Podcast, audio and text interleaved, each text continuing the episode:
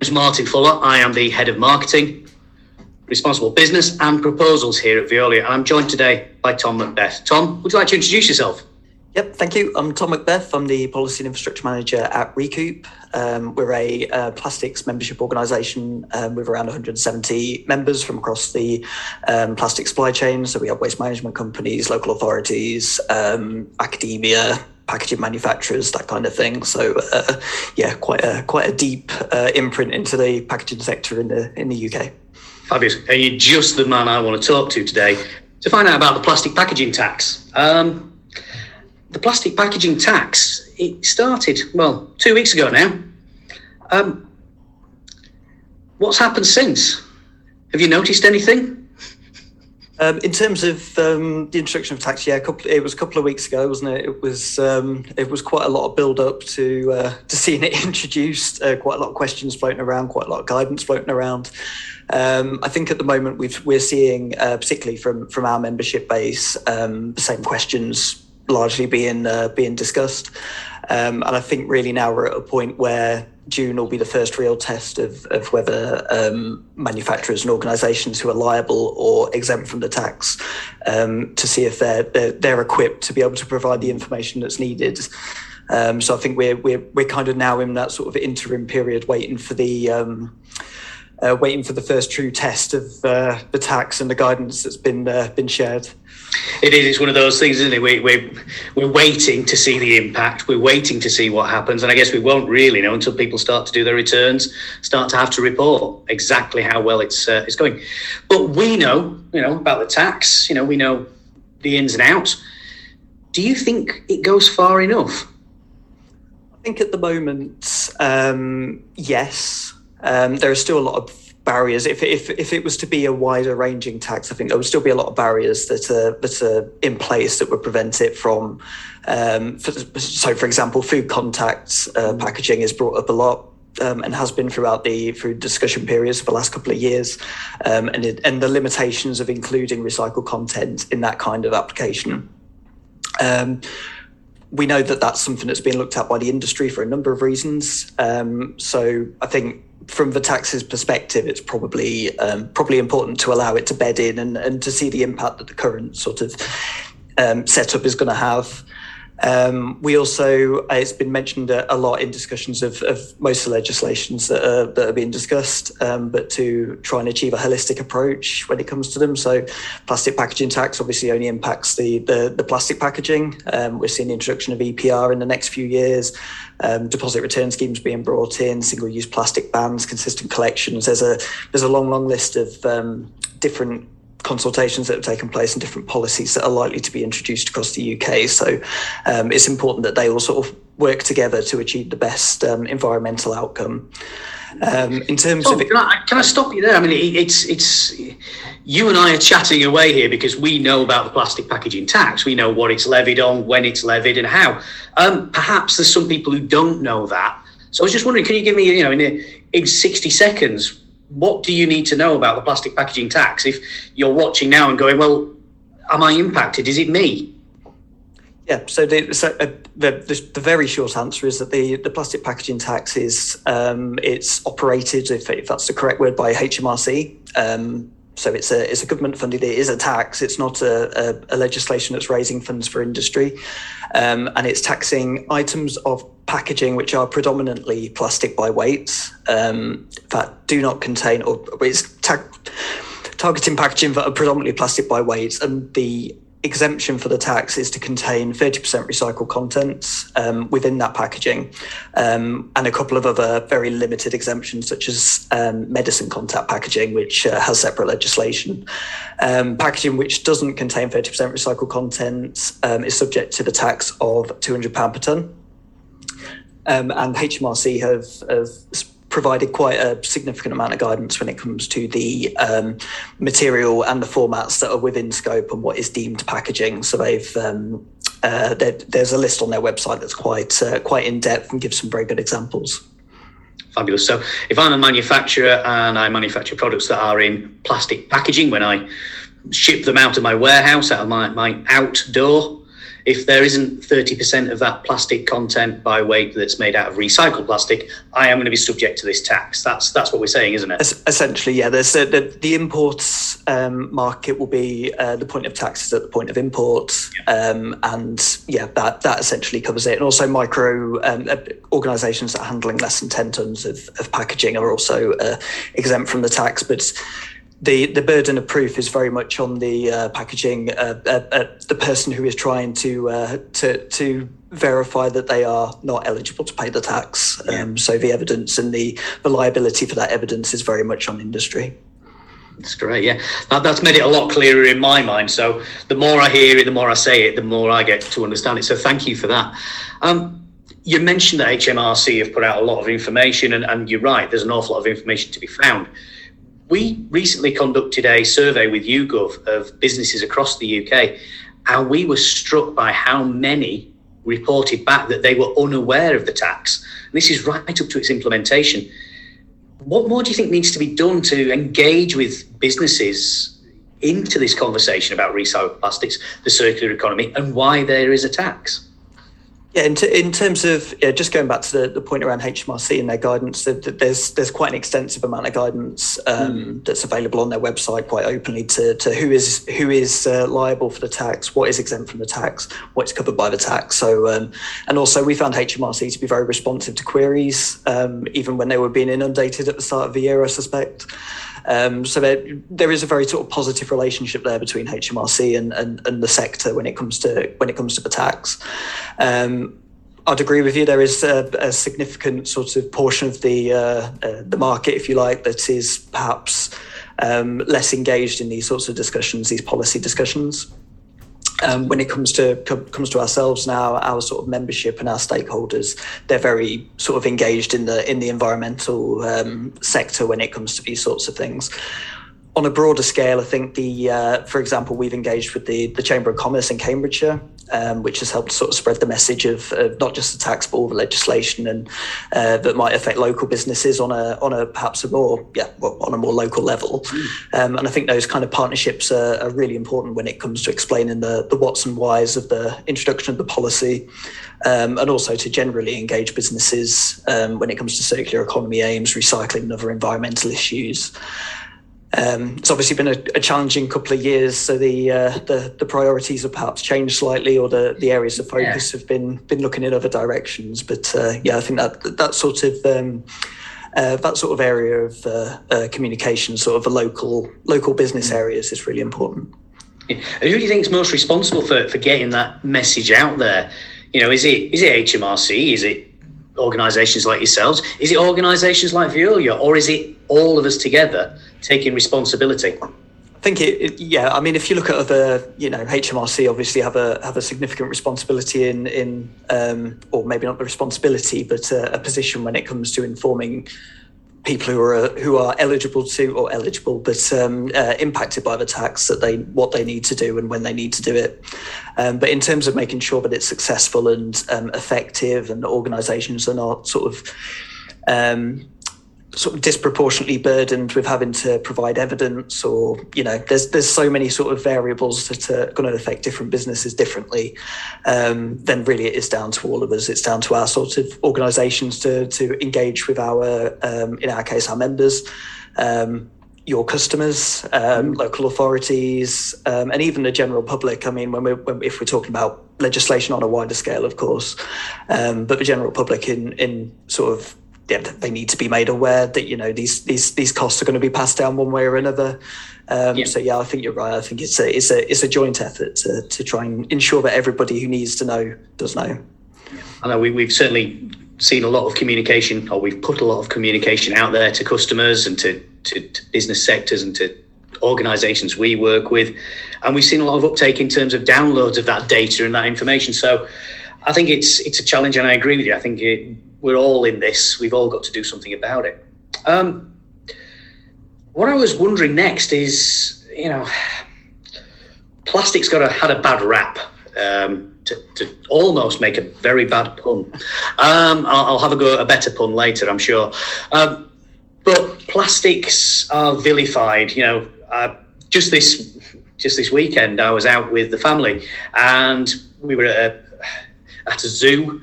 Uh, for want of a, a, very small zoo in Lincolnshire, uh, I won't, you know, I'm not going to try and get another ticket, so I won't name them. But um, one of the talks that was being given about the animals, they, they started to talk about plastic pollution and contamination, and you know their advice was don't buy anything that's in plastic. Well, does that make sense? You know, is plastic really, really the enemy? What do you think? No, I mean, obviously, it has a very important role in uh, in in a huge a huge amount of areas, you know, across the world. Um, I mean, the medical sector, for example, was uh, but what would you replace certain plastic applications that have uh, very specific requirements when it comes to you know sterilization or I don't know the the, the way that they're they're manufactured to be flexible and robust. Um, there's there's certainly, I mean, talking about the plastic packaging tax, of course, that's that's directly targeted at, um, at packaging and at plastics. Um, the other legislation, of course, hopefully will uh, will help to level the playing field in that respect and, and, and avoid any sort of material substitution that goes towards a uh, sort of a less generally environmental solution um, and more of a more of a just get rid of plastic solution.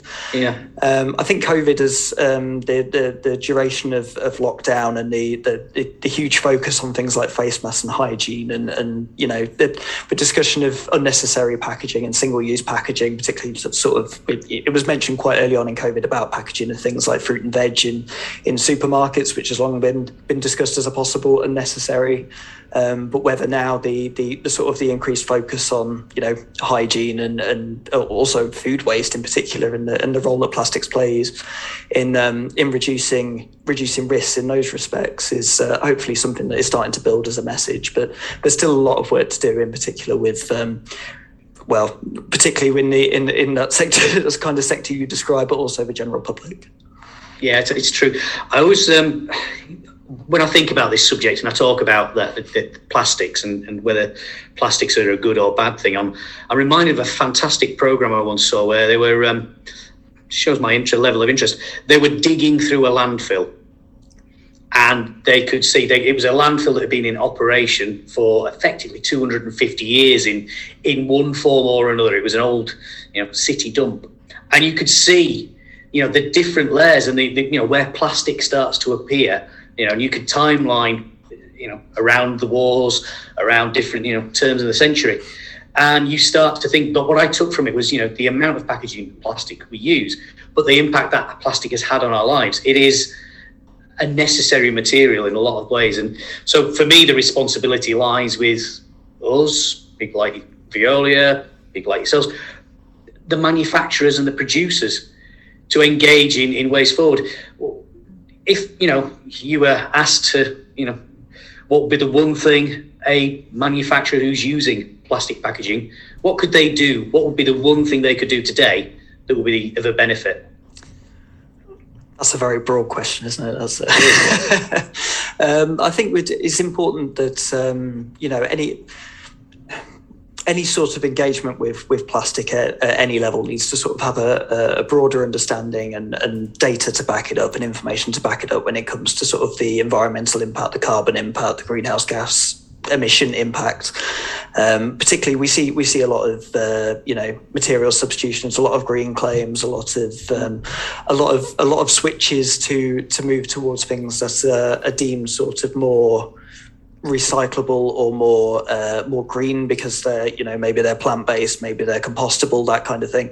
Um, but I think the the the, the data around um, or, or getting a clear understanding and giving a clear message about why things are made of the things that they're made of, uh, not simply looking at material substitutions or going down the route of, of something that um, perhaps in the long term is is or maybe not even in the long term, maybe in the short term will create uh, create a different set of issues or perhaps isn't being, you know, perhaps that change isn't being done for the right reasons. Perhaps it's moved to multi-material kind of um, uh, uh, options instead.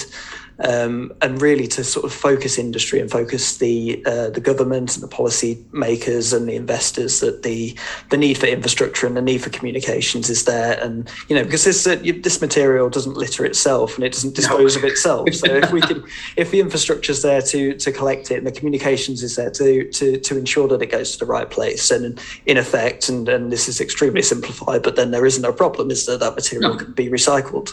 Um, it is that challenge of um, trying to trying to ensure that the materials are recyclable in the first instance at the point of um, uh, or that they have a sort of circular plan to them at the point of manufacture. Um, and the ultimate is it goes through that chain and ends up with the consumer that the, uh, the, the things are in place to enable that consumer to dispose of it and to with confidence that it will be recycled.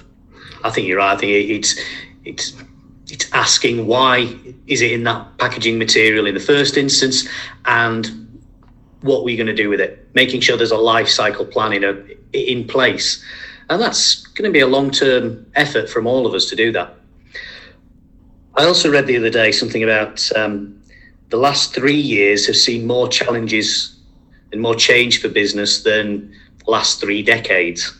And um, I, I think I kind of agree with that. Um,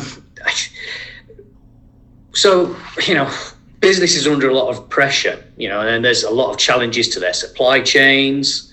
There's a lot of challenges for them to demonstrate, and there's a lot of challenges there for them. The rising cost of energy alone is, you know, must be uh, at the front of business owners and managers and operators' minds. Do you think businesses, in your experience, you know, in your group, are they still prioritizing sustainability? I think so. Yeah, I, th- I, think obviously it's very difficult to, to make a sweeping statement for, for all businesses, and, and, like you say, the last the last few years have been extraordinary and probably unprecedented for for a lot of them in terms of the demands, the changes that have had to be made. Um, and of course, even you know at the start of lockdown, what two years ago now, the the challenges are very different to what they are now. And um, over that time, we've seen so we've seen what driver shortages in terms of uh, materials. If we look at retailers and collection mm-hmm. and and that kind of. Uh, kind of section we've seen um, fluctuating uh, plastic recycled plastic prices in terms of um, uh, you know the economics when it comes to including recycled content um, or using virgin polymers um, we've seen consumer demands change based on the fact that there's more people staying at home. They're not going out. They're not buying on the go packaging as much. Um, but I think the, the certainly from our point of view, the members and the stakeholders that we engage with, the, the sustainability discussions are continuing. The um, uh, the approaches to novel technology. I mean, we you know when it comes to sorting and also uh, reprocessing, those discussions and those trials are still taking place. Um, retailers we see as are continuing to roll out their front store collections for, for hard to recycle materials and particularly plastic films. Um, local authorities have, have continued to communicate and improve their collections, despite the fact that they are perhaps the um, uh, the first point along the, the, the collection point that's had some serious change, serious sort of impacts of, of COVID, driver shortages, the closure of, of household waste centres, and that kind of thing. Um, and also the members of, of sort of WRAP's Plastic Pact who who are sort of targeted with removing unnecessary and um, harder harder to recycle packaging from their products, and all those things are still taking place. So, um, at the other end of the scale, I suppose it's the consumer. They're they're going to see their prices rise due to you know name the reason at the minute. I suppose but it could be anything that we're talking about. We can use this again and again and again, yeah. can't we? But uh, yeah, but uh, their demands and priorities have have changed, and and ultimately they will be they, they're likely the ones that have the biggest influence on the suppliers, the retailers, the manufacturers. So, you know, the, the, the challenges differ for each organisation, and some will have a, a, greater focus on sustainability, and, and, arguably did before COVID as well. But uh, on the whole, it, it, definitely seems that the, the discussion is still there, and the interest in uh, in in doing the right thing is largely still there as well. That's, that's really good to hear. Really appreciate that. I've only got a couple more questions for you, Tom. I, have really enjoyed. I've just looked at the clock and noticed how flown by. Um, I really am really you know, enjoying the conversation, and maybe it's when we, we continue later. But um, we've got a tax in place. We've, we've discussed how the tax is going to impact manufacturers or people using plastic packaging, importing materials over a certain volume. We know that if they don't include within that 30% of recycled plastic packaging material, then they're subject to the tax. Um, it's, um, I think the phrase, and, and I may get told I'm wrong, which happens quite often. I think it's a Pigovian tax, if I'm right, in that it's a we're taxing the the behaviour we want to avoid. So we, we want to prevent people from, or what we want to encourage is more recycled material inside the plastic packaging. Um, and so we will then get the circular economy driving. That will allow people to do more collections, more segregations, gives the consumer a choice as well, you know, because you are hopefully, if the pass, costs are passed through, then the customer is directed to buy the products inside the right type of plastic packaging. Um, but how long do you think that's going to take? You know, when do you think we'll see clear, sustainable benefits from this tax? And, and how will we know it's worthwhile and it's had an impact? It's, it's difficult to say, isn't it? I mean, the, the, at the moment, I mean, we're, we're looking at a very sort of binary uh, binary tax that is um, specifically focusing on on plastic. It's it's um, I would argue that in, in, isolation, it's sort of it's targeting. It's not so much incentivizing the use of recycled content as it is disincentivizing the use of virgin plastics. I mean, it's it's to move away from virgin plastic towards mm. a substitute material that would True potentially, you know, clear that clear that packaging away from from having to pay the tax.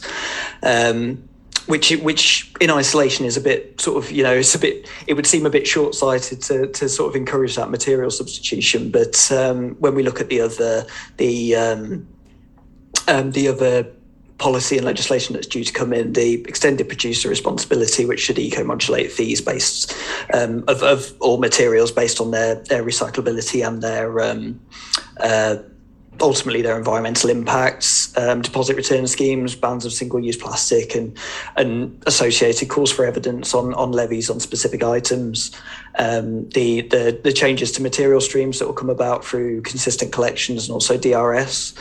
Um, but I think it's the, the extended producer responsibility in particular that will um, that, that, will really sort of drive the environmental benefits of, of the, uh, um, if you like, it's it, that that's sort of the big piece of the jigsaw that will that will bring all the others in together, um, including the tax. I think because I think it's important as well to remember that the tax itself doesn't sort of go down the route of recyclability. If you if you see what I mean, it's not it's not making packaging more recyclable. It it, it may create a demand for recycled plastic for to be able to hit that 30%.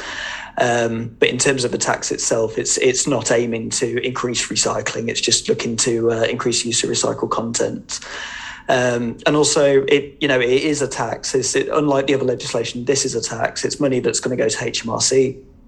Um, and we're not expecting any of that revenue that's generated to be reinvested in the industry um, or future infrastructure. Um, that's all going to come about from from extended producer responsibility in the current systems as well. So, um, knowing that the plastic prices can be can be quite volatile and variable, particularly the last few years, um, that perhaps um, it makes it difficult to see what the what the normal is at the minute and, and what we expect the normal to be you know if things will return to normal or or maybe they already have and this is this is the uh, the sort of the environment and the uh, the demands and the requirements that are needed from consumers. This is what it's going to be going forward. So I think there needs to be a bit of a bit of bedding in time for the tax and, uh, and to see how it works holistically um, with the other with the other policy that's due to come in and um, really sort of at that point, that's hopefully when we'll start to see the, uh, the, the bigger picture in terms of the benefits sustainably. Thanks. That's a really, really good answer and cleared again my mind what this tax is actually about, what it's trying to achieve, um, and the fact that it, it is dependent, if you like, it's not independent. It's dependent on EPR, etc., to bring in the full effect. But it's a step in the right direction, in my opinion. Certainly, would you agree? Yeah, I think that's right. And and you know, we we've seen del- there have been delays to well, there's been delays to all of these really in in one way or another, and there's some there's some differences that still need to be ironed out between, particularly between different devolved nations, um, how the different different schemes are going to work with one another. You don't want one uh, piece of legislation suggesting, you know, to move to an alternative because you want to avoid the tax and then get hit by eco-modulated fees for EPR because you've moved to something that's not recyclable or you know has a has a greater carbon impact. Um, Um, so there is, yeah, there's a, it's, a, it's a complicated puzzle, but it is the, uh, you know, this is this is the first piece, if you like, of a of a much bigger picture. Um, and so long as all these, so long as industry continues to engage, and so long as the the the correct sort, as long as it's done in the correct way and it's aiming at the correct sort of outcomes um, at the end, uh, when it all comes together, then that's when we'll really start to see the uh, start to see the benefit, hopefully. Fabulous. Tom, it's, it's been 30 minutes. I think that's um, that, that's been be lunchtime now. 30 minutes uh, and so much to digest. And I know that you and your organisation are out there to help anybody who's got questions, as are we. Um, I'm looking forward to working more with you in the future on these projects. And I just wanted to thank you for your time this morning, Tom, and for joining us. No, thank you. And yeah, if, if there are any questions from the from the viewers, um, then we're happy to take them. And uh, I would just say as well that um, uh, HMRC as well very approachable and, and have provided a lot of information. So it's it's worth a good a good. Uh, a good a good night's sleep after uh, going through a few of their documents and a few of their pages. well, uh, well, when the uh, when the insomnia strikes, I know what to go for. So what we're going to do is we're going to answer any questions that have come in offline. We'll go to people that way. But I think we've given an awful lot of information. You've been very generous with your your knowledge, and I'm sure it'll stimulate questions in the future. For now, thank you for your time, Tom. Yeah, thank you very much.